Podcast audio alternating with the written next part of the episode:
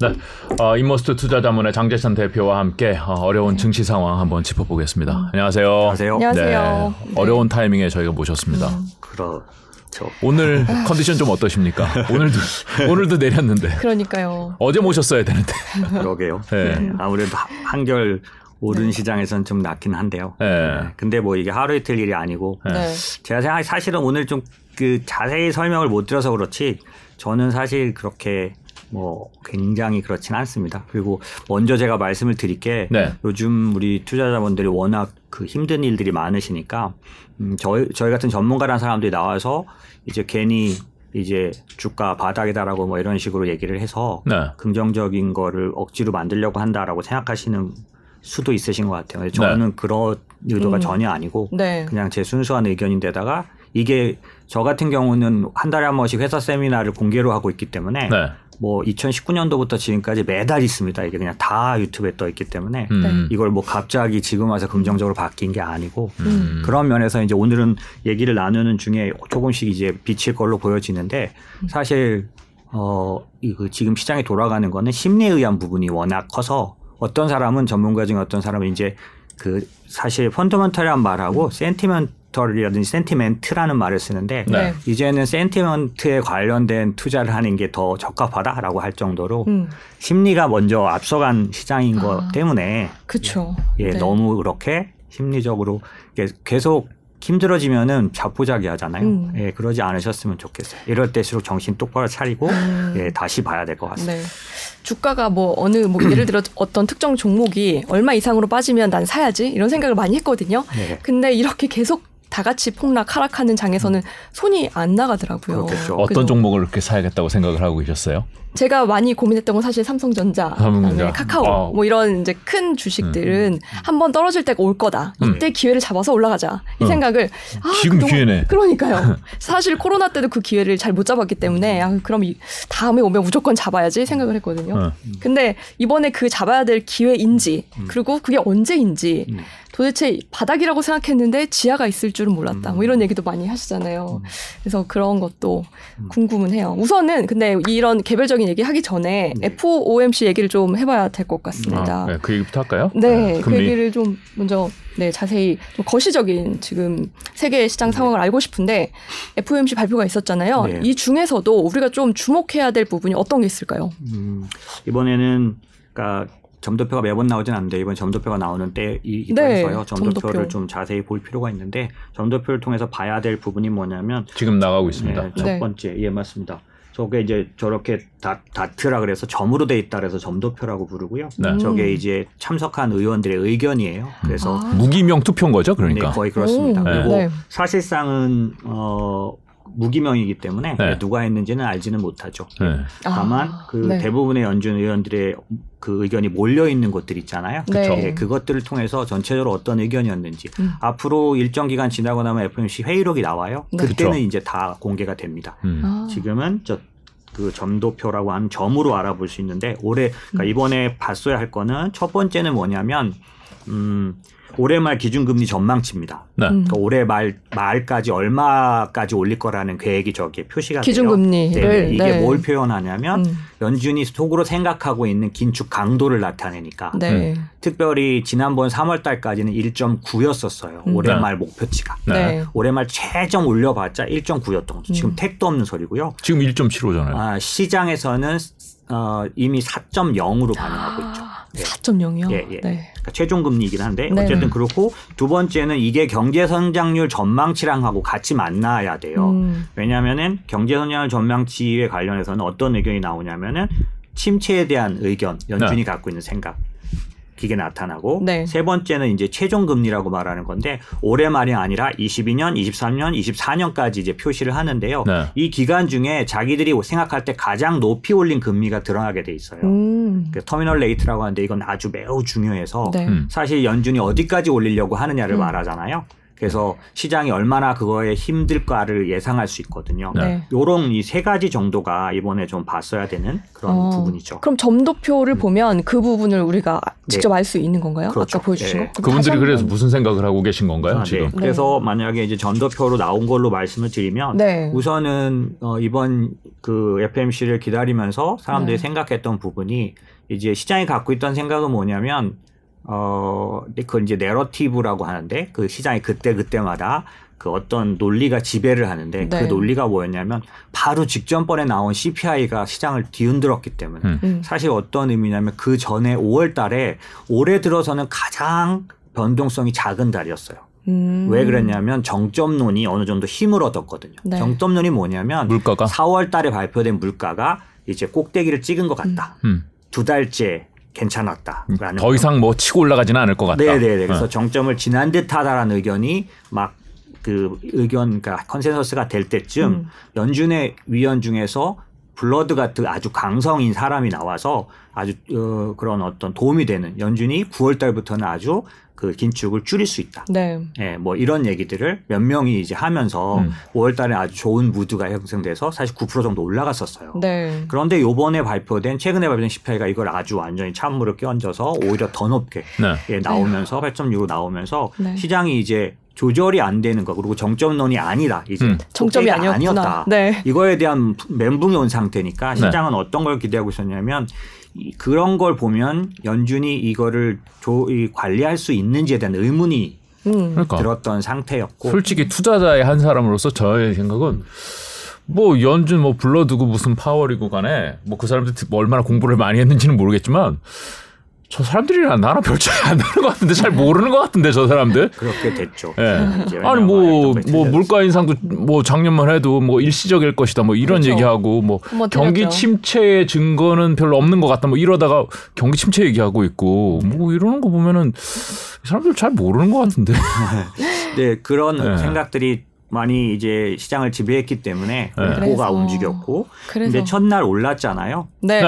75bp giant step이라고 말하는 그 big step보다도 훨씬 더군다나 음. 이게 의미가 있는 게 사실 제롬 파월은 지난번 끝나고 나서 75bp는 전혀 생각하지 않고 있다고 말했어요. 그러니까요. 그런 일은 이렇게 말하고 올리는 일은 드물죠.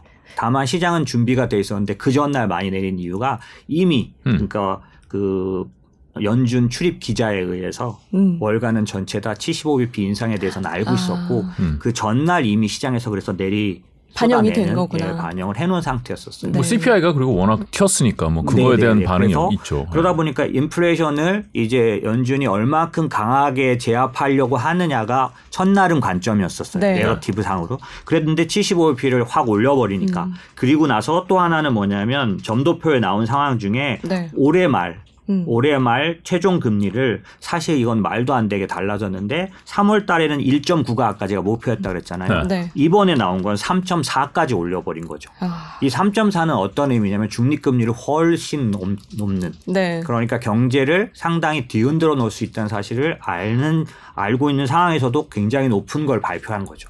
그러니까 점도표상의 이런 목표를 딱 봤을 때 음. 첫날의 내러티브는 아 연준이 인플레이션을 드디어 관리하려고 하는구나. 음. 그러니까 인플레이션에 대한 긍정적인 생각을 갖고 처음에는 올랐던 거고요. 네. 어저께 오늘 아침에 끝, 끝난 장은 또 폭락을 했잖아요. 네.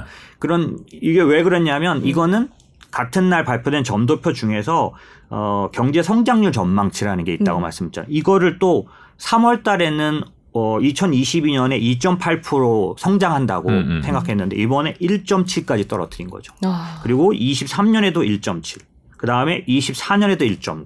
음. 그러니까 잠재를 미국의 잠재 성장률을 저희는 1.8, 2.0 이렇게 보는데 2.0으로 볼 수 있거든요. 네. 이 잠재보다 다 낮게 잡은 거는 굉장히 독특한 상황이었기 때문에 이게 뭘 의미하냐고 생각하는 거를 오늘 다시 한번 두 번째 날 생각해 보니까 음. 이건 경제가 어려워진다라는 걸 연준이 선언한 거죠. 아. 그러니까 경제 침체를 이미 감안했다. 네. 왜냐하면 최종 금리는 놀랄 만큼 높였고 그러니까 네. 긴축은 최대로 강하게 발표해 놓고 경제 성장률은 떨어진다고 발표했으니 네. 이건 침체를 감안한 게 아니냐. 아. 분석하는데 하루가 걸렸다는 그렇죠. 거네요. 그러니까 월가의 투자자들도 네. 뭐 그렇게 크게 다른 게 아니에요. 이런 일들은 여러 번 반복되는데요. 네. 그러니까 제롬 파월이 했을 때 올라가고 다음날 떨어지는 게 벌써 세 번째인데 네. 이번에 말고도 과거에도 항상 해석 음. 특히 뭐 그린스펀이나 이런 사람들이 나왔을 때는 더 해석이 어려워서 일주일 동안 아, 헤맨 적도 있어요. 아, 그래요? 말을 또 모호하게 네네네. 하시고 그랬었어요. 이런 일은 반복되는데 어찌됐든 지금 같은 경우는 그래서 오늘은 어저께는 인플레이션을 제압할 그러니까 연준이 드디어 마음을 먹었다라는 것 때문에 올랐다가 네. 오늘은 생각해 보니까 그럼 걔들이 그렇게 하면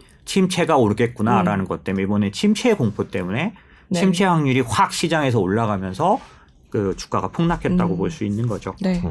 그렇다면 앞으로 어떻게 될지도 굉장히 궁금하실 텐데 네네. 앞으로 지금 구, 어, 7월, 9월, 11월, 12월 이렇게 네 번 올해 FOMC가 예정이 돼 있습니다. 네네. 이때도 이번처럼 크게 음. 금리를 음. 기준금리를 네. 인상할지 어떻게 예측은 쉽지 않겠지만 네. 이제 그 점도표상으로 예정한 금리 최 그러니까 올해 네. 말에 기준 최종 금리를 보면 175bp가 남아 있어요. 네. 이걸 어떻게 배치할까냐는 다를 수 있죠. 75, 음. 75, 75도 할 수 있고. 그렇죠. 네. 어. 할수 있는데 이제 이거에 대한 의견은 이제 전문가마다 다를 건데 저는 어떻게 생각하냐면 약간의 쇼크는 있을 수 있지만 저는 7월에도 네. 75bp를 올릴 거로 아, 생각합니다. 그래요? 네. 왜냐하면 그래요? 이 부분은 네. 어 다소 엿볼 수 있는 지금은 이제 금리를 인상하는 거는 원래는 어떤 거냐면 사전적인 정책이에요. 음. 그렇죠. 왜냐하면 금리는 정책 격차라는 게 있어요. 정, 정책을 쓰면 그 정책이 효과가 나타나는 데는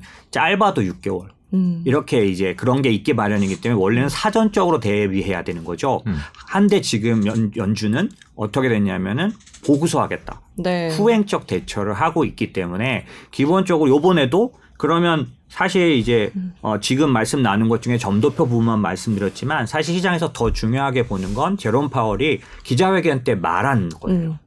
그 말한 내용들이 굉장히 네. 중요해서 그걸 통해서 다음 단서를 볼 수 있는데 네. 그 제롬 파월의 말 중에 지금 질문하신 거와 연관이 있어서 네. 말씀을 드리면 네. 그한 다섯 가지 정도 물어봤어요 기자들이 음. 그때 첫 번째 질문이 당연히 왜 약속을 어기고 75bp를 음. 올렸냐라고 네.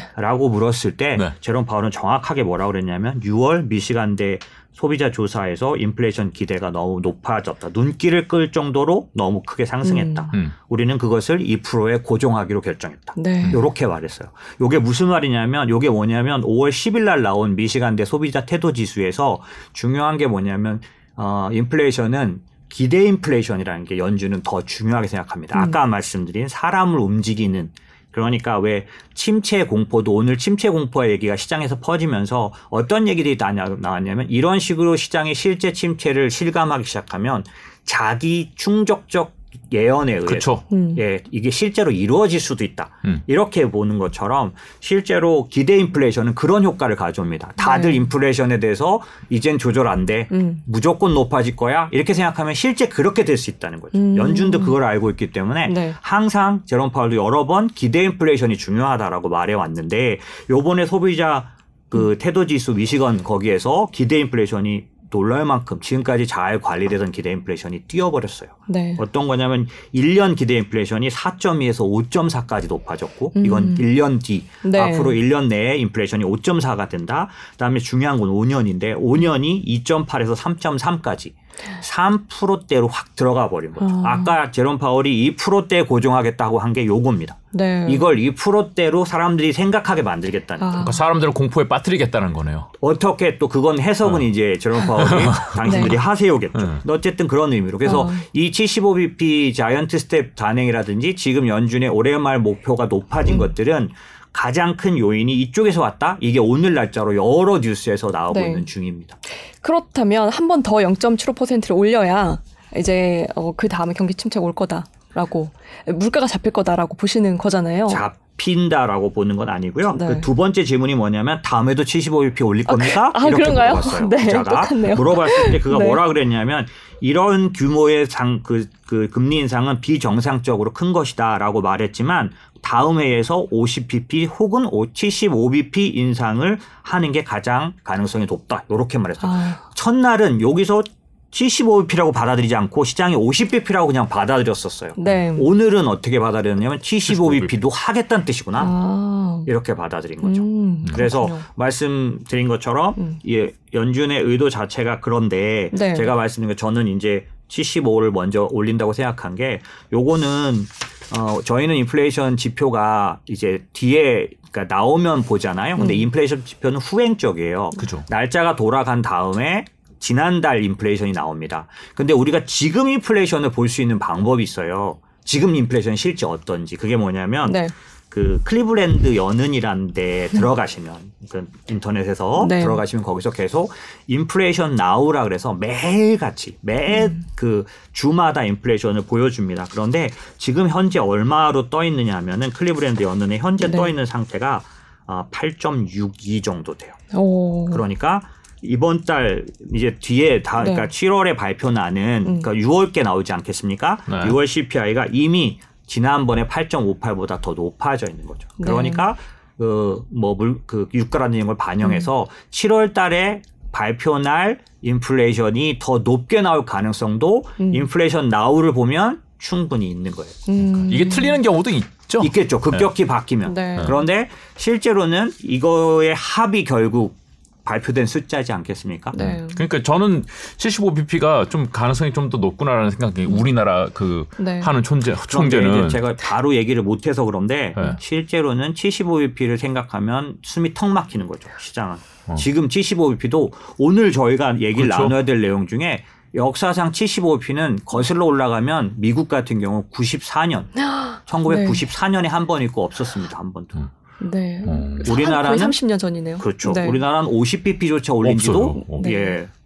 너무 아니, 그러니까 우리나라 하는 총재는 우리나라 어떻게 할 겁니까라는 질문에 오늘 기사를 보니까 음. 아직 몇 한 3, 4주 남아 있으니까 아직 좀 상황 보자 뭐 이렇게 얘기를 하셨더라고요. 네네. 물론 사람마다 캐릭터가 다르니까. 근데 그렇죠. 지금 미국 미국 우리 하는 총재격인 어, 파월은 네.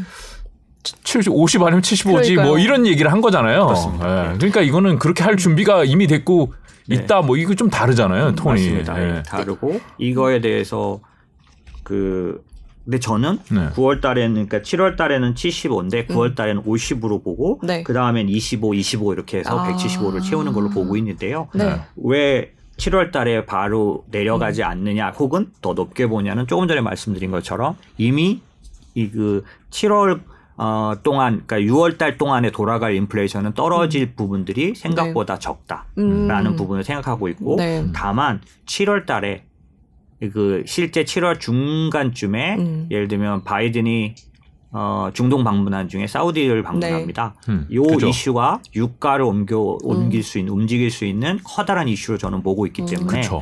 그 7월 중순 이후에는 네. 유가 자체가 상당 부분 다르게 움직일 거라 저는 보고 있어요. 그래요? 그러면 7월 달 인플레이션의 반은 조금 다른 숫자가 나오게 되겠죠. 음. 유가가 떨어지면. 그렇죠. 네. 8월 달에 인플레이션은 발표되는 7월 달 네. 인플레이션은 그런 면에서는 다소 떨어진 숫자를 그때부터 아. 볼수 있을 거라고 저는 생각합니다. 그럼 고점 7, 8월 이쯤이네요? 예, 저는 7월 보시는? 중순쯤이면 네. 유가 관련된 에너지 인플레이션이 상당 음. 부분 해결점을 찾을 거라고 생각은 하고 음. 있습니다. 음. 그러니까 9월 달 그 음. 그 FMC에서는 네. 50bp를 아마 음. 하게 될 거다. 지금 음. 시장에서는 75를 계속 할 거로 네. 생각한 쪽도 있는 편이에요. 네. 음. 어쨌든 저는 그렇게 생각을 하고 있죠. 네. 이렇게 되면 이제 한국 기준 금리가 네. 어떻게 해야 될지 방향을 앞으로 잡아 나가는데 음. 사람들이 많이 궁금해합니다. 앞 에서 설명드렸듯이 네. 기준금리가 역전될 수 있거든요.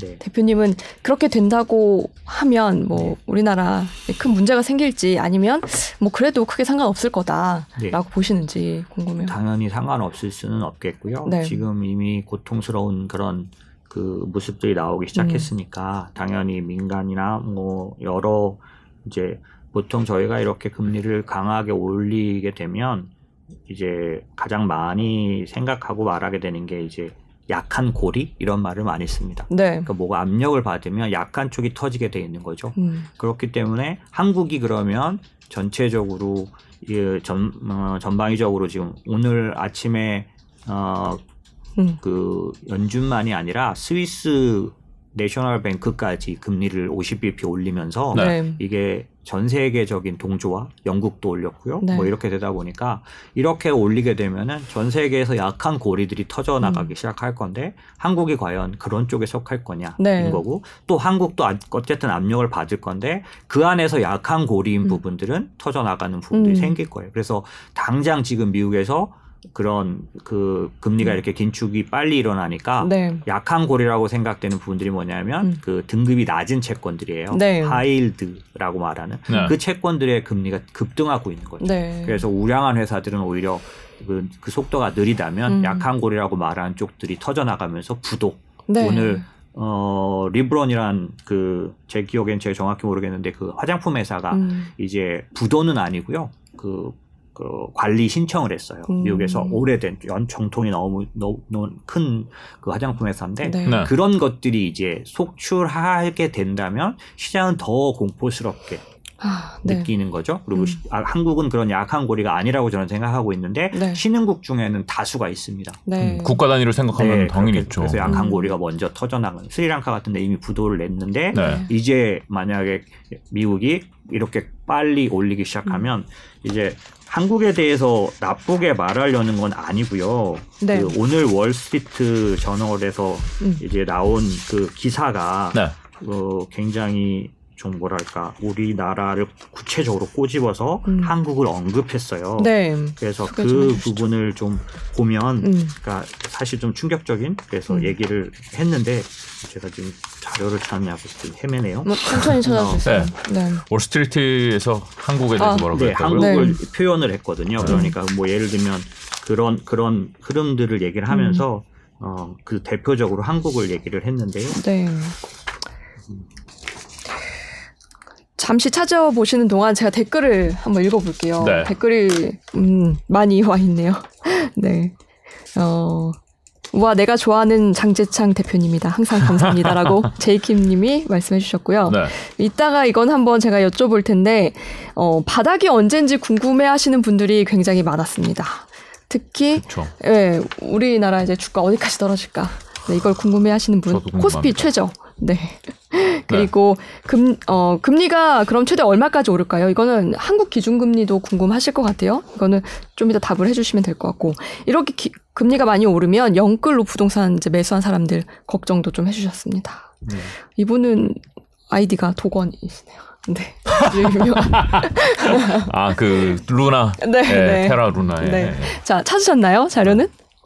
예, 그 네. 뭐 전문 뭐 그 내용을 주로 요약하면 음, 네. 그러니까 75bp 인상이 94년으로 거슬러 올라가야 된다고 말씀드렸잖아요. 음, 네. 그러니까 94년에 있었던 일을 주로 표현했어요. 네. 월스트 저널은 1994년 이후 처음으로 사용된 75bp 인상은 단순히 미국 경제와 시장만 흔들 게 아니다. 네. 94년 11월 당시 75bp 인상을 했을 때 네. 달러 강세와 해외 자금 이탈이 이어지면서 멕시코에게 데킬라 위기를 음. 갖고 왔고 네. 멕시코 외환 위기가 이제 그 구제금융을 받아서 회생하면서 아르헨티나, 태국, 필리핀을 거쳐 97년 한국을 강타했다. 네.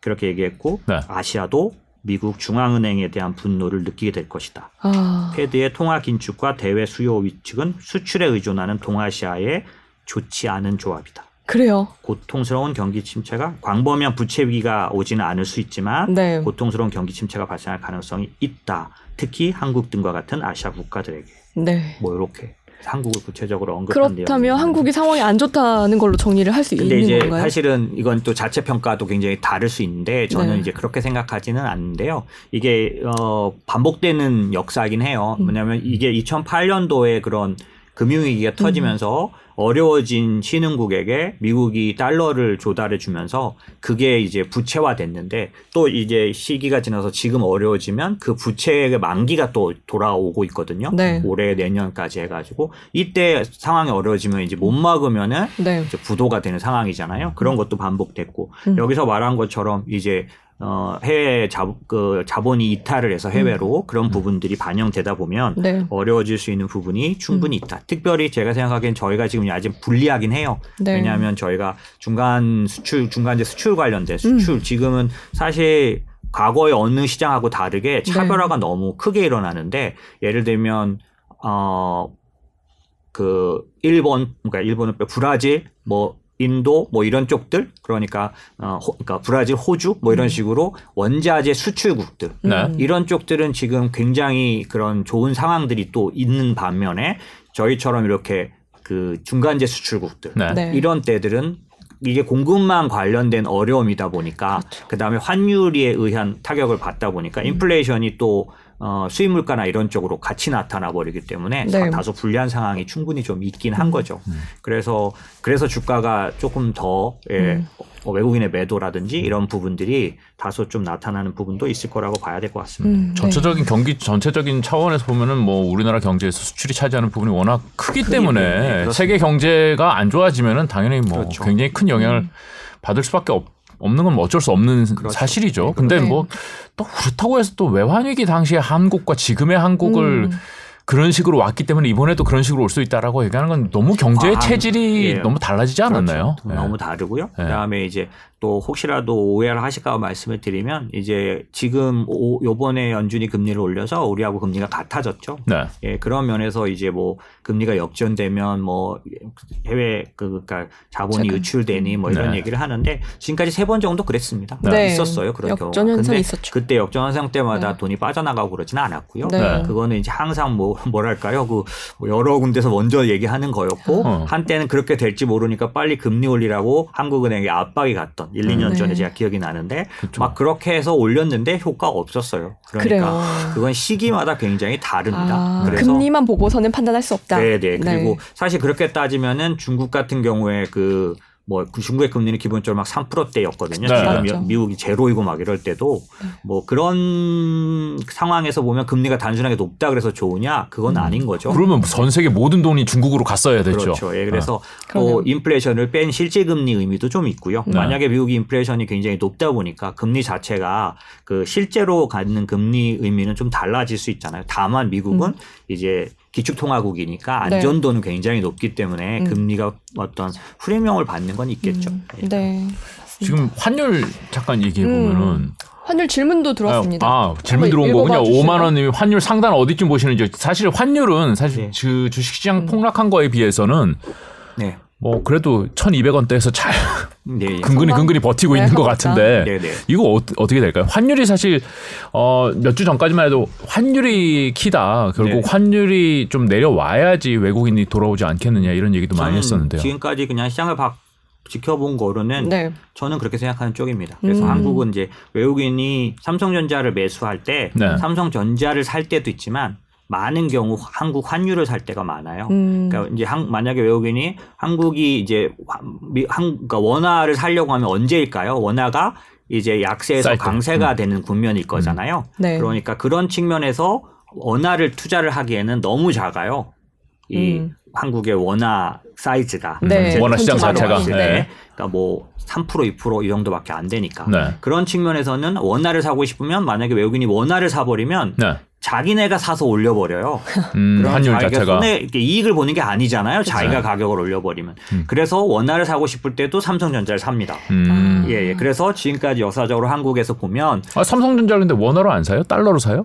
그러니까 물론 자기네들이 그 바꿔서 사지만은 네. 삼성전자를 사놓으면 원화를 투자한 거가 아, 그렇죠. 같은 효과죠. 예. 네. 그래서 삼성전자를 사는 것처럼 음. 기본적으로 한국의 긴 역사를 지금까지 평가를 해보면 환율에 의한 그 시장 상승이 훨씬 더 영향적으로는 음. 컸다. 물리적으로는. 네. 그래서 이번에도 사실 한국이 언제 돌아서냐, 언제 좀 더 좋아지냐라고 음. 하면 네. 환율과 관계가 높을 거다. 음. 그다음에 외국인 이걸 그 주식시장에서 뭐라 그러냐면 윈블던 효과라고 해요. 네. 그게 뭐냐면 영국의 윈블던이 테니스 정말 예, 윈블던이요? 테니스 윈블던인데 네. 사실 영국 사람은 없다는 거예요. 그 안에 유명한 선수들은 잘 기억해 보시면 영국 그 대부분 뭐냐면 아, 흑인도 그러니까 영국 사람이라기보다 아, 영국 선수 영국 선수 아. 영국 선수가 어, 아닌 해외 선수들로 주로 이루어졌다 네. 옛날 얘기죠. 어. 그래서 한국의 주식 시장을 윈블던 효과가 높은 네. 아, 그러니까 해외 투자자들이 많이 외국인이 주도하는 시장이다 네. 이런 얘기를 이제 과거에는 되게 종종 했었어요. 네. 근데 그게 어떤 의미냐면 지금도 한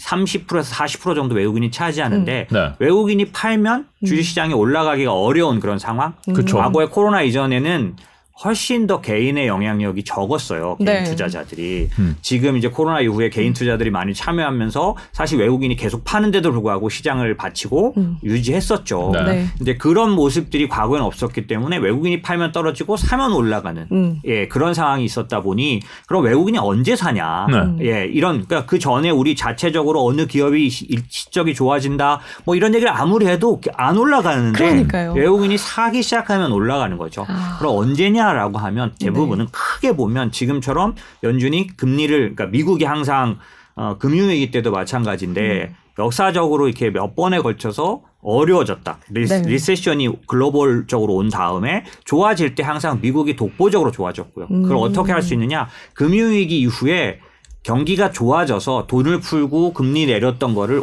다시 올려놓고 있지 않습니까 지금? 네. 이 올려놓는 작업을 유일하게 미국만 할 수 있었어요. 음. 2000 어, 13, 14년도부터 금리를 올린 건 미국이고요. 유럽은 올려보지 못했어요. 아, 그렇죠. 네. 음. 계속 지, 얼마 전까지도 마이너스였습니다. 네. 그래서 그럴 정도로 독보적으로 미국만 좋아지는 시기가 되면 미국이 금리를 올리다가 이제 그, 그 실제 어느 정도 진행되고 나면 어, 금리가 또 다시 어, 연준이 금리를 올리지만 10년물 금리가 내려가고 그 올린다고 했을 때는 달러가 강세를 항상 띄어요. 당연히 음. 예, 금리가 올라가니까 네. 지금처럼 그래요. 근데 생각보다 계속 그 올리는 기간 내내 달러가 강세가 아니고요. 네. 초반에 올릴 때 초반까지 그 전에 예고됐을 때 달러가 강세다가 음. 실제로 올리기 시작하고 이런 상황이 되면 달러가 약세로 돌아섭니다. 그러니까 네. 실제 금리의 정점에 도달하지 않았는데 먼저, 달러는 먼저 돈다. 네. 음. 그러니까 먼저 긴축이 예고될 때, 음. 긴축이 아. 예상될 아. 때 먼저 강세를 띠다가 네. 실제로 금리를 올리기 시작하면은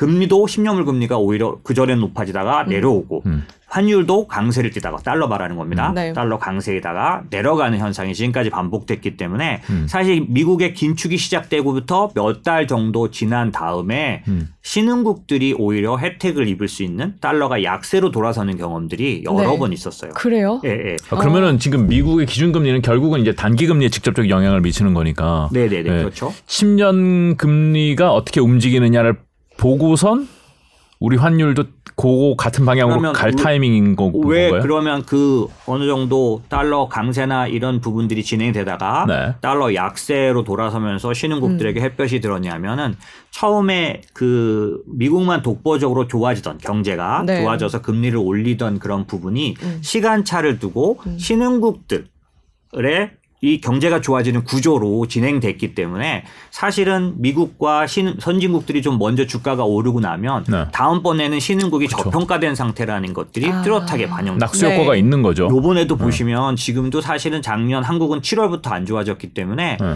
만약 작년 연말, 연말까지만 생각하면 미국은 계속 올랐고 네. 그 신흥국 그러니까 한국은 계속 내려왔기 때문에 사실 저평가 얘기는 계속 나왔었잖아요. 네, 예, 그렇죠. 지금도 당연히 그럴 거고요. 음. 그런 면에서 만약에 지금 이 어, 전체 전 세계를 이끌어가고 있는 이 공포 아래 공포라고 할 수 있는 이게 이제 인플레이션 공포에서 나온 문제 아닙니까? 음. 이 아래 공포가 어느 정도 잠잠해지는 어떤 해결 시점이 온다면 그러면 신흥국에 대한 부분이 저평가인 것들이 더 두드러지게 들어지게 나타나게 될 거고 네. 달러도 보통 그런 국면에서 강세를 마감하고 약세로 돌아서면서 음. 신흥국이나 뭐 이런 쪽들이 볕이 들고 했던 거죠. 음. 지금은 원래는 그런 시기가 왔지 않습니까? 미국이 금리를 올리기 시작했으니까. 네. 작년도까지만 해도 지금은 말도 안 되는 옛날 얘기지만 어땠냐면 과거의 역사적으로는 미국 연준이 금리를 올리기 시작하면 올리기 시작한 해에 주가가 떨어진 적이 거의 없어요. 그러니까요. 왜냐하면 경기가 좋아지기 때문에 올린 거거든요. 네.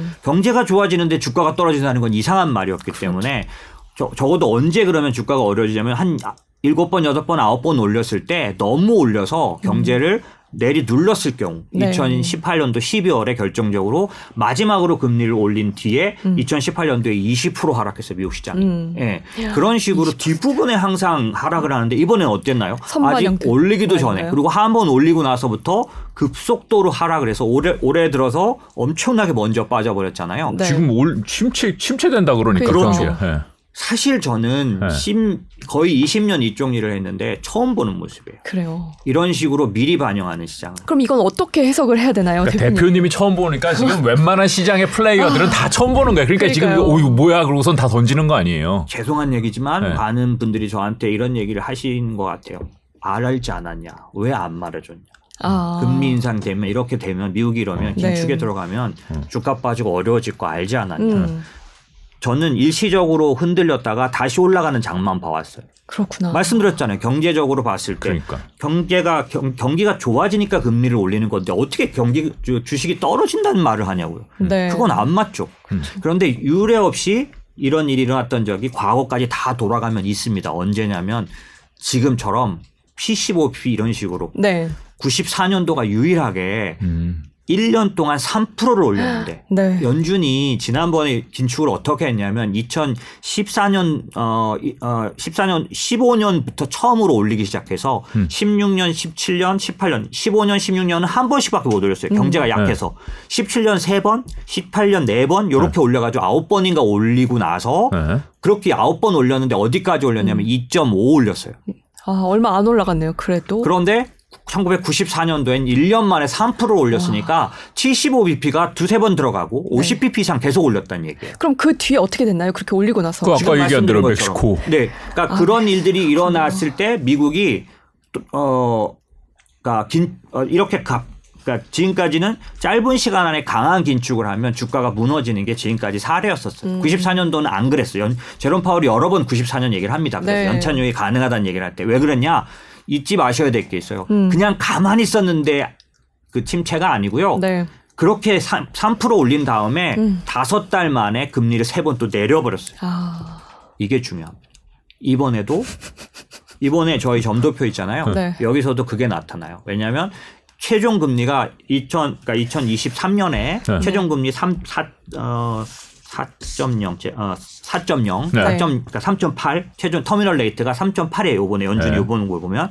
그런데 2024년에는 오히려 내려갑니다. 목표 금리가. 음. 무슨 얘기냐면 이 사람들이 표현한 대로 하면 24년에는 금리를 내릴 거라고 보고 있는 거예요. 아. 저는 23년 하반기에는 내릴 수밖에 없을 거라고 생각하는 거예요. 그래요. 그리고 내릴 거라고 보는 쪽. 왜냐하면 음. 지금 최근에 제가 겪은 그러니까 2018년도 12월에 연준이 중립금리 이상으로 올리자마자 경제가 무너졌고 네. 경기가 어려졌고 재빠르게 제롬 파월이 금리를 세 번 내렸어요. 이걸 음. 뭐라고 불렀냐면 그 당시에 인슈어런스 컷. 보험적 금리 인하. 음. 요거는 그때 당시 제롬 파월도 94년도에 사례를 갖고 왔다. 라고 말을 했고 이번에도 제가 생각하기에는 빠르게 음. 지금까지 빠르게 긴축을 했는데 침체가 안 왔던 모든 경우에 다 공통적으로 나타나는 현상이 있어요. 5개월, 6개월 내에 보험적 금리 인하를 빠르게 했을 경우 네. 확 올렸다가 다시 내렸다. 네, 그러면 음. 심체를 안 겪고 넘어갔습니다. 음. 미국 역사상 그런 부분을 갖고 있어요. 네. 제가 생각하기에 연준은 그걸 염두에 두고 있다라고 생각하고 있고요. 다만 그렇게 할 거 왜 침체를 위협스럽게 이렇게까지 하느냐라고 음. 했을 때 이거는 시장의 consensus하고 다른데 어떤 거냐면 연준은 여전히 지금의 인플레이션은 자기들이 조절할 수 있는 인플레이션이 아니라고 생각한다고 저는 음. 생각합니다. 음. 왜냐하면 뭐 지금의 인플레이션은 공급 단의 인플레이션. 인플레이션 음. 두 가지가 있습니다. 그쵸. cost push inflation이 있고 demand pull이라는 게 있는데 네. 전형적으로 70년대 인플레이션은 공급단의 인플레이션. 그게 뭐냐면 아시죠? 오일 쇼크 같은 게 음. 많잖아요. 그건 완전 공급 문제죠. 네. 공급 문제에 의해서 온 인플레이션에 대한 연준의 해결과 90년대는 그게 아니라 수요가 급속도로 늘어나면서 그때가 살만한 미국의 음. 부, 부흥기가 됩니다. 음. 그런 때였기 때문에 수요단 인플레이션이 나타났어요. 음. 그렇기 때문에 공급단 인플레이션과 수요단 인플레이션에서 연준이 했던 정책은 다를 수밖에 없거든요. 그쵸. 제롬 파울이 작년도에 말했던 얘기가 그겁니다. 지금 인플레이션에 대해서 연준이 할 게 별로 없다. 음. 라는 얘기를 계속 해왔죠. 그쵸. 그런데 지금 그럼 왜 올리냐. 음. 계속 고집을 해야지. 아까 제가 말씀드린 것처럼 그대로 내버려 두면 사람들이 모두 자기 충족적 예언, 음. 후행적 그 뭐랄까 기대. 적응 이런 음. 거에 의해서 아 춤추는구나 인플레이션이 음. 이제 정점이란 건 없다. 네. 이렇게 생각하면 어떻게 되냐면 중요한 장기 기대 인플레이션이 뛰어버리면 이건 세상 누구도 못 자. 음. 연준이 뭘 해도 못 내리는. 음. 네. 지금까지 그럼 그런 면에서 반대가 일본이에요. 기대 인플레이션이 죽어버리고 나서는 음. 무슨 불씨를 갖다 넣어도 안 살아납니다. 음. 사람들의 마음을 바꿔놓을 방법이 없던 거죠. 결국 사람들의 마음을 잡기 위한 금리 조절이다. 예. 그래서 음. 위협을 줘서라도 음. 사람들의 마음 속에 장기 기대 인플레이션이 관리될 거라고 생각하는 음. 마음을 줘야 했고 음. 만약에 제롬 파월이 생각하는 대로 이게 공급망 공급에 의한 인플레이션이라면 네. 그건 어떤 순간에는 조절이 나타날 수밖에 없어요. 음. 떨어지는 게. 그게 이제 가장 그 극적으로 만들 수 있는 팩트가 저는 유가라고 보는 거죠. 그러니까 푸틴의 마음을 이렇게 움직여야 되는데 지금 사람들의 마음을 움직여야 되는 상황이니까. 그 이게 네. 이두 번의 giant step으로 인해서 잡힐 거라고 인플레이션이 잡힐 거라고 보고 있는 거겠죠. 그러니까 요 사실 발, 그러니까 네. 제롬 파월은 그렇게 인플레이션 잡을 수 없다고 보는 거죠. 왜냐하면 이건 공급에 의한 아, 문제이기 아, 때문에 그렇죠. 자기들이 잡을 수 없고 잡을 수 있는 거 뭐냐면 연준이 할 수 있는 거는 수요단의 문제들입니다. 그래서 네. 그렇죠. 이미 벌써 연준이 이렇게 했는데 벌써 수요 관련돼서는 막 수요가 위축되는 게 음. 많이 나타나고 있잖아요. 뭐 자동차 판매가 좀 줄었다고. 지난번에 네. 말씀 아, 제가 안 드렸군요. 이 소비자 태도, 소비자 심리 지수는 음. 두 가지가 있어요. 컨퍼런스 네. 보드 게 있고 미시간 그 소비자 태도 지수가 있는데 지금 두 개가 네. 굉장히 다르게 움직이고 있어요. 음. 미시간은 훨씬 더 사람들의 심리 쪽인데 이건 아주 그냥 50은 넘어 있지만 음. 50을 깨고 내려갈 정도로 지금 아주 급격하게 꺾이고 있고요. 네. Conference Board는 Conference Board 쪽에 그건 음. 또그 크게 떨어지지 않는데 요건 실물 위주의 음. 예, 실물 그런 어떤 지표 위주의 대, 그런 거예요. 그러니까 무슨 네. 얘기냐면 지금 시장은 전형적으로 사람들의 마음이 너무 급하고 강하게 움직이고 있고 음. 제롬 파월이 그러니까 연준이 금리를 올리겠다고 선언을 하고 이렇게 강성으로 나오면서 벌써 소비는 완전히 위축되고 있는 음. 쪽이에요. 그래서 이걸 자칫 너무 길게 가져가면 침체는 불가피해집니다. 실제로 실제로 그렇게 되는 거죠. 그래서 오늘 그 골드만삭스가 기관 투자자 1,500곳을 통해서 설문조사했더니 네. 어 22년, 23년 침체 확률을 72%. 이전에는 50%대였고요. 70%? 골드만삭스는 지금까지는 네. 내년도 침체 확률 35%로 음. 보던 곳들이에요. 네. 월가들이 월가 하우스들이 이, 어, 침체에 대한 의견을 전부 네. 수정했습니다. 오늘 날짜로. 그렇군요. 예, 이유가 뭐냐? 연준이 강한 긴축을 하는데 침체가 안 왔던 수는 안 올 수는 없다. 없다. 그러면 답은 뭘까요? 중지하는 수밖에 없는 거죠. 음. 지금 올리겠다고 계획을 세웠다 그래서 뭐 경제가 망가지든 말든 계속 올리겠다는 건 아니죠. 네. 중지하면 됩니다. 혹은 올렸어도 보험적 금리 인하를 하면 되죠. 근데 이거를 못하는 조건이 하나 있죠. 네. 인플레이션 숫자가 안 떨어진다. 음. 이게 춤춘다. 네. 그럼 유가가 유가가 지금 뭐 거의 120 뭐 이 정도에서 왔다 네. 갔다 하는 것 같은데 네, 네. 이게 100불 아래로 내려오면은 이 그 사실 뭐 유, 물가를 구성하는 종목들이 굉장히 많으니까. 네 맞습니다. 네, 물가에 잡힐 수 있다고 보는 건가요?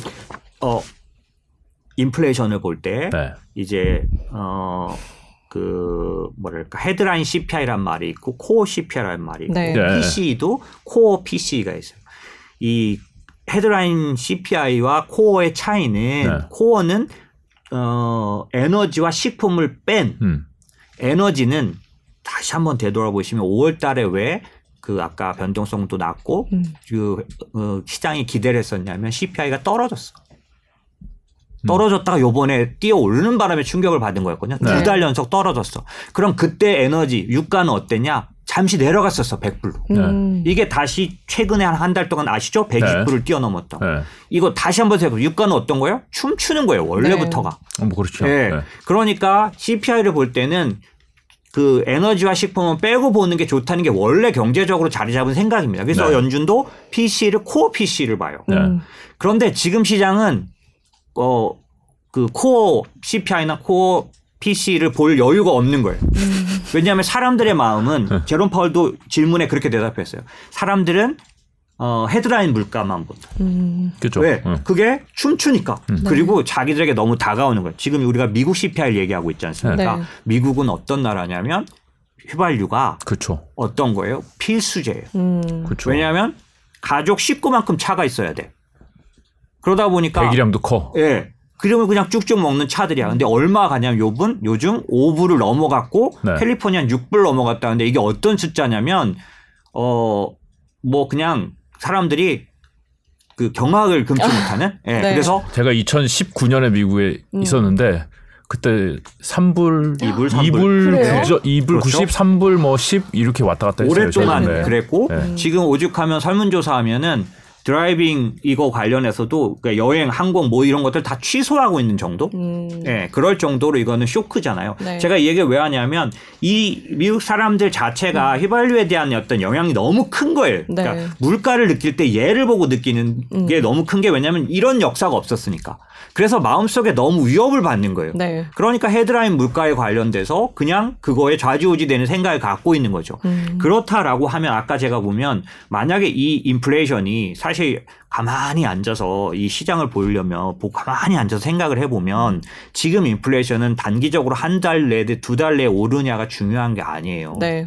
사실 얘가 계속될 인플레이션이냐. 그쵸. 무슨 얘기냐면 구조적, 추세적 인플레이션이냐 음. 아니면 일시적으로 음. 공급망에 어떤 문제 때문에 생기는 거냐에 따라서 음. 가만히 차분히 생각하면 요번에 숫자가 안 나왔어도 그렇게 뭐 끌탕을 할 건 아닌데 네. 왜냐하면 코어는 아무도 안 봤지만 코어는 요번에 세 달째 그 다음에 그 PC는 음. 두 달째 떨어졌어. 네. 아, 결국 유가군요. 네. 어. 그러니까 그런 측면에서 보면 코어를 집중했으면 이 정도로 흥분하진 않았을 텐데 음. 헤드라인을 보고 움직인 거죠. 왜냐하면 뻔하지 않냐 헤드라인하고 얘하고 같이 그렇지가 않은 거죠. 어. 왜냐하면 지금 말씀드린 거 잘 이제 제가 요거 지금 말씀드린 거 굉장히 중요한데 여러 네. 번 말씀드렸는데도 잘 전달이 안 되는 것 같아요. 네. 뭐냐면 지금 우리는 코로나로부터 벗어나고 있는 특별한 경기 상태예요. 음, 그렇죠. 코로나가 특별했다는 걸 잊지 말아야 된다. 코로나가 만든 경기 구조가 이 경제 영향이 보통의 지금까지 수십 년 동안 있었던 recession이 아니에요.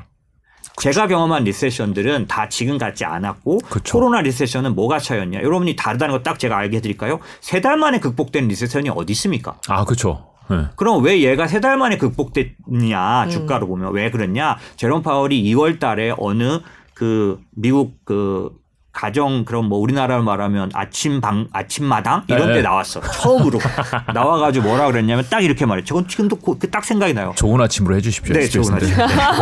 어, 무슨 말을 했냐면 이번에 코로나 위기는 눈보라 위 같다. 네. 문 닫고 안에 있다가 잠시 기다리면 싹 사라지고 나가면 된다. 음. 이걸 뭐라 그랬냐면 그래서 income 쇼크다 이번에는. 음. 그걸 셧다운 리스크 셧다운 recession, 셧다운 쇼크다. 음. 셧다운 쇼크기 때문에 만약에 너네가 힘들 때 우리가 돈을 넣어줄 테니 참고 기다리고 있다가 음. 지나가면 나와라. 음. 그러면 그 어느 때보다 빨리 정상이 될 거다. 그렇죠. 음. 그래서 그 사람이 무슨 얘기를 했냐면 지금은 무조건 돈을 injection 해야 된다. 음. 네. 재정 정책이 중요하다. 왜 버티게만 해주면 되니까. 그렇죠. 과거의 금융 위기는 어땠냐면 연준이 손을 쓰려고 하긴 하지만 이미 시스템이 흔들리는 음. 은행 이, 그쵸, 이 시스템 그쵸. 위기였단 네. 말이에요. 근데 이건 그게 아니고 셧다운 쇼크. income 쇼크기 때문에 income만 보존을 해주면 네. 빨리 벗어날 수 있다라고 말했었어요. 제가 이 얘기 왜 하냐. 그렇기 때문에 잘 생각해 보시란 말이죠. 이게 셧다운 쇼크기 때문에 특징이 뭐냐면 못 나가. 못 음. 나가서 경기 침체가 온 거야. 일을 못 하니까. 그렇죠. 그런데 미국 같은 경우 거기다 돈을 퍼부어 준 거야. 그러니까 못 나가는데 일은 못 하는데 뭐가 많아? 돈이요. 돈이 많아. 그러니까 못 나가니까 뭘 해? 주문을 많이 해요. 주문을. 그렇죠. 상품 소비를 열라한 거죠. 그죠? 네. 열심히 한 거죠. 네. 열라 괜찮아요. 네. 네. 좋아요. 그러니까 어떻게 됐냐면 잘 보시면 공급망, 유, 그 물류망은 셧다운 네. 위기이기 때문에 과거보다 훨씬 나빠졌겠죠. 음. 그렇죠. 나가지 못하니까. 그렇죠. 그런데 돈이 많아서 주문은 더 많아졌겠죠. 그렇죠. 이두 개가 만나면 어떻게 될까요? 값이 올라야죠. 공급망 문제가 생기는 거죠. 네. 그러니 이 인플레이션은 본질적으로 이거에서 온 게 너무 크잖아요. 네. 그렇죠. 이게 다 해결될 수 있다고 믿어서 제롬 파월이 작년 말 올해 초까지만 해도 어느 정도 이제 유연한 자세를 가졌는데 또 뭐가 터졌나요? 중국이 전쟁. 터진 거죠. 아, 중국 코로나. 그래서 네. 공급망이 좋아지다 말고 또 나빠져 버렸잖아요. 네. 왜? 공급망의 중심이 중국이거든. 그렇죠. 음. 그걸 다 잡고 있는 쪽이니까. 지금 어떻게 달라졌는지 제가 말씀드릴까요? 롱비치 항에 올해 1월 달에 102 척이 대기하고 있어. 아시죠? 롱비치 음. 항에 네. 못 들어가고 102척이 있었어. 네. 지금 20척 있다는 거죠.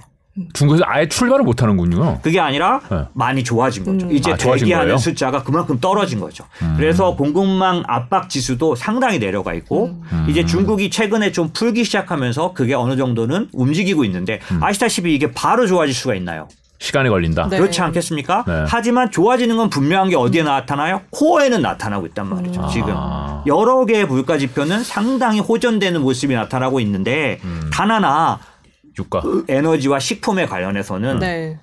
그게 안 나타나는데 이거 오늘 말씀하신 것 중에 굉장히 중요한 포인트인 것 같아요. core랑 지금 헤드라인하고는 다르게 가고 있는데 우리가 너무 core를 지금 제대로 못 보고 있다. 그 음. 말씀인 거잖아요. 그리고 만약에 그건 거꾸로 말해서 아, 너 흥분해서 말하지 말고 네. 저한테 그렇게 얘기하실 수 있겠 그러면 네. 그러면 말 거꾸로 그러면 육그 지금 core 그건 좋다고 치고 그러면 음. 괜찮은데 그럼 육이 인플레이션은 계속 가고 음. 얘는 계속 낮아질 수 있느냐? 그럴 수는 없죠. 왜냐하면 그렇죠. 사람들의 마음이 그렇게 가만히 안 있고 야 이거 파장이다 이거 완전히 이거 인플레이션 이거 아까 제가 말씀드렸죠. 헤드라인을 보고 사람들은 네. 그다음에 자기가 기름 넣으면서 바로 실감을 하는데 그렇죠. 음. 어떻게 인플레이션에 대해서 느긋한 자세가 되겠냐. 네. 그렇기 때문에 어찌 됐든 네가 무슨 말을 하든 유가는 해결돼야 되는 거예요. 음. 그죠?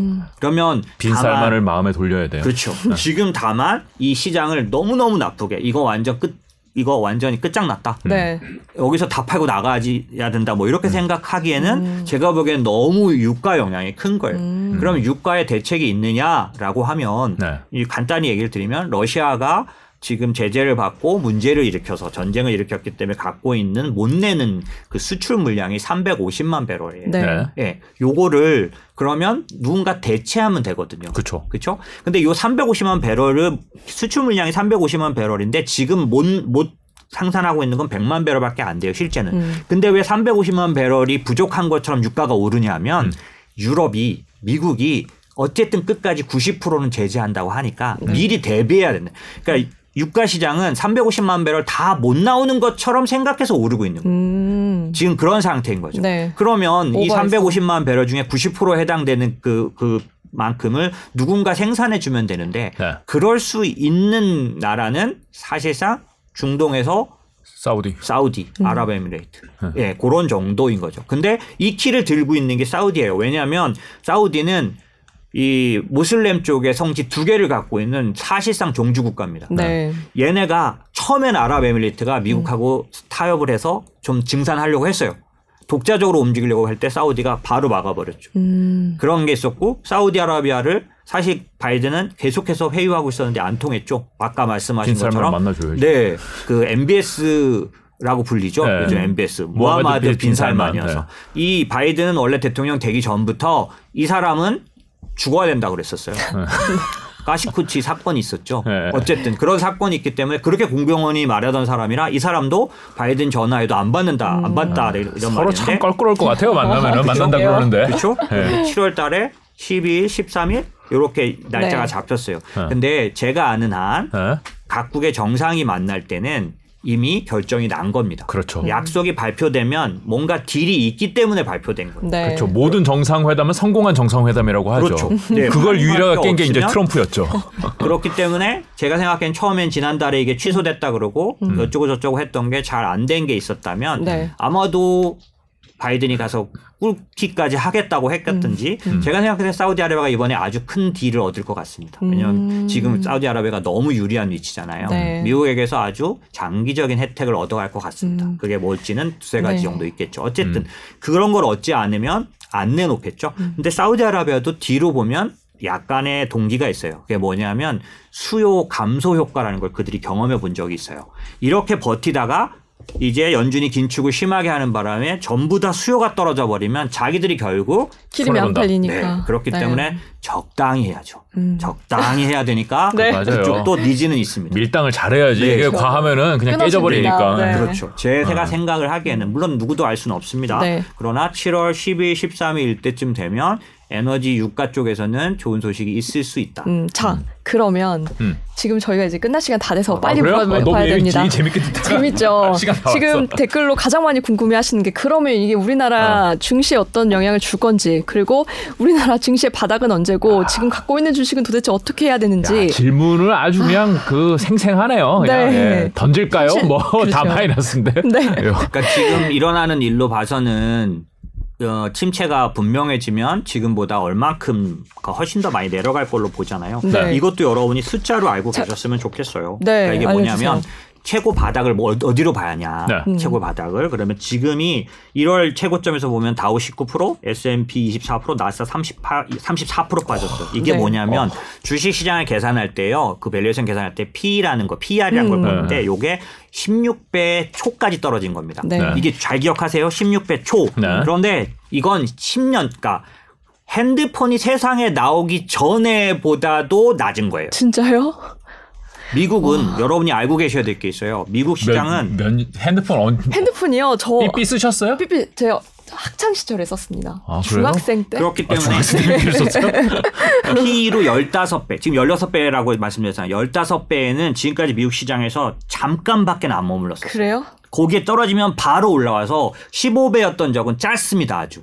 결국 지금 16배는 네. 거의 없... 미국 역사적으로 봤을 때 P로는 가장 낮은 데 됐죠. 어떤 네. 너무 똑똑하신 분들 전문성이 있으시면 이렇게 물었거든요. 야, 그 말은 알겠는데 EPS가 떨어지면 그쵸. P가 지금 그 P가 아니야. 네. 어닝이 떨어지면은 그죠? 네. 그런데 그 어닝이라는 거가 요즘 그래서 위협을 주고 있는 거잖아요. 네, 네, 네. 그런데 사실은 아까 제가 말씀드린 것처럼 심리 지표만 그렇게 심각하게 되지 어닝은 요번 1분기 어닝도 많은 얘기들이 있었지만 그 조정은 작게 일어났어요. 네. 그리고 실제로 그 구조가 변이 변해 있는 거죠. 미국만 음. 보자면 무슨 얘기 드리고 싶으냐면 S&P 500은요.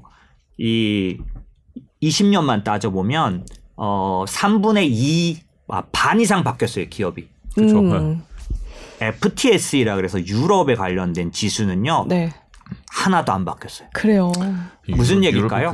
기업이 지금 세상을 주도하고 있는 기업이 미국은 이미 많이 그거 우리가 기술주 성장주라고 음. 한 거예요. 그쵸. 네. 걔네가 S&P를 장악했잖아요. 네. 그러니까 남다르게 올라왔잖아요. 네. 음. 나스닥이 아니라 S&P를 장악했다는 거죠. 그렇죠. 거기에 네. 50%니까 그 음. 거기서 이제 그 기술 기업들이 나스닥을 주로 만들고 네. 있는 거거든요. 그쵸. 제가 무슨 말을 하고 싶으냐면 그래서 15배 아래는 잠깐밖에 안 있고 올라갔던 거예요. 미국은 음. 항상 그래서 빨리 올랐던 거예요. 이걸 믿으신다면 지금 세상을 변화시켜서 돈을 버는 기업이 미국이 돈을 버는 기업이 늘어나서 S&P 500에 올라간 거라고 보신다면 네. 그렇다면 지금 16배 초입에 있는 음. 이 상황은 절대로 뭐 중간도 있을 수 없고 높을 수는 더더군다나 없다. 네. 이 valuation만 보자면 그렇게 생각할 수 있을 것 같고 최저점이라는 네. 말씀이시죠. 그러니까, 그러니까, 이거를 깨고 내려가면 역사적인 일이 이제 아주 짧게밖에는 안 있었다는 어, 거죠. 우리 아, 눈앞에서 벌어지게 되는 거죠. 올라갔다는 그렇죠. 15배는 잠시 네. 아주 잠시밖에는 머무르지 않았다. 그, 그래서 그렇다면 보면 이제 투자자 입장에선 지금 들어가야 되는 게 맞는 거 아닌가요? 그러니까 제 얘기는 가지고 있으신 거를 지금 어떻게 해볼까 이런 생각은 안 하시는 게 좋고 아까 제가 앞에 내러 내러티브가 제가 아까 유가를 통해서 어떻게 세상이 다르게 보일 수 있는지 말씀드렸잖아요. 인플레이션이 이렇게 바라보면 다르게 보이는 얘기를 드렸잖아요. 네. 그런데 사람들은 그렇게 생각하지 않고 시장은 시장의 내러티브는 지금 다른 쪽으로 가고 있는 거예요. 여전히 춤출 거다 인플레이션이. 음. 그럼 연준은 도대체 얼마까지 올려야 할까? 그렇게 많이 올린다면 침체는 안 올 수가 없다. 네. 그럼 침체가 온다면 어느 정도 떨어지나라고 하면 침체의 데이터를 드릴게요. 인베스코라는 데서 조사했고요. 침체가 동반된 베어마켓. 그러니까 이러다가 침체가 온 경우는 평균 하락률 43.2%. 음. 기간은 15.5개월 걸려요. 네. 그런데 만약에 침체가 없으면 침체가 없는 베어마켓은 평균 하락률 27.4%. 네. 바닥까지 기간도 6.6개월. 음. 만약에 침체가 없다면 뭐, 이미 바닥을 어, 거의 왔네. 네. 네. 음. 기간도 6개월. 아, 물론 이제 이게 과거에 그랬다고 해서 이제 그거를 현재 뭐 음. 바로 그렇게 일어난다고 단언할 수는 없지만은 그리고 역사라는 게 항상 네. 새로 만들어지니까 우리 시대에 또 새로운 역사가 만들어질 수도 그, 있지만 그렇죠. 뭐 과거의 사례를 보면 뭐 그럴 가능성이 그러니까 높지는 지금 중요한 않다. 건 어. 침체냐 아니냐가 음. 상당히 중요하고 음. 지금 침체가 확실해졌다고 생각하는 그 빈도수가 높아진 근거가 뭐냐? 네. 연준이 더 강하게 긴축하면 침체는 온다는 논리잖아요. 네. 그러면 제가 제시하는 거 만약에 연준이 긴축을 멈춘다면 두 번째 긴축을 빠르게 올린 다음에 바로 내려버린다면 네. 그럼 어떤 일이 있겠냐 역사상으로는 침체에 빠지지 아닌가. 않았었다는 거예요. 네.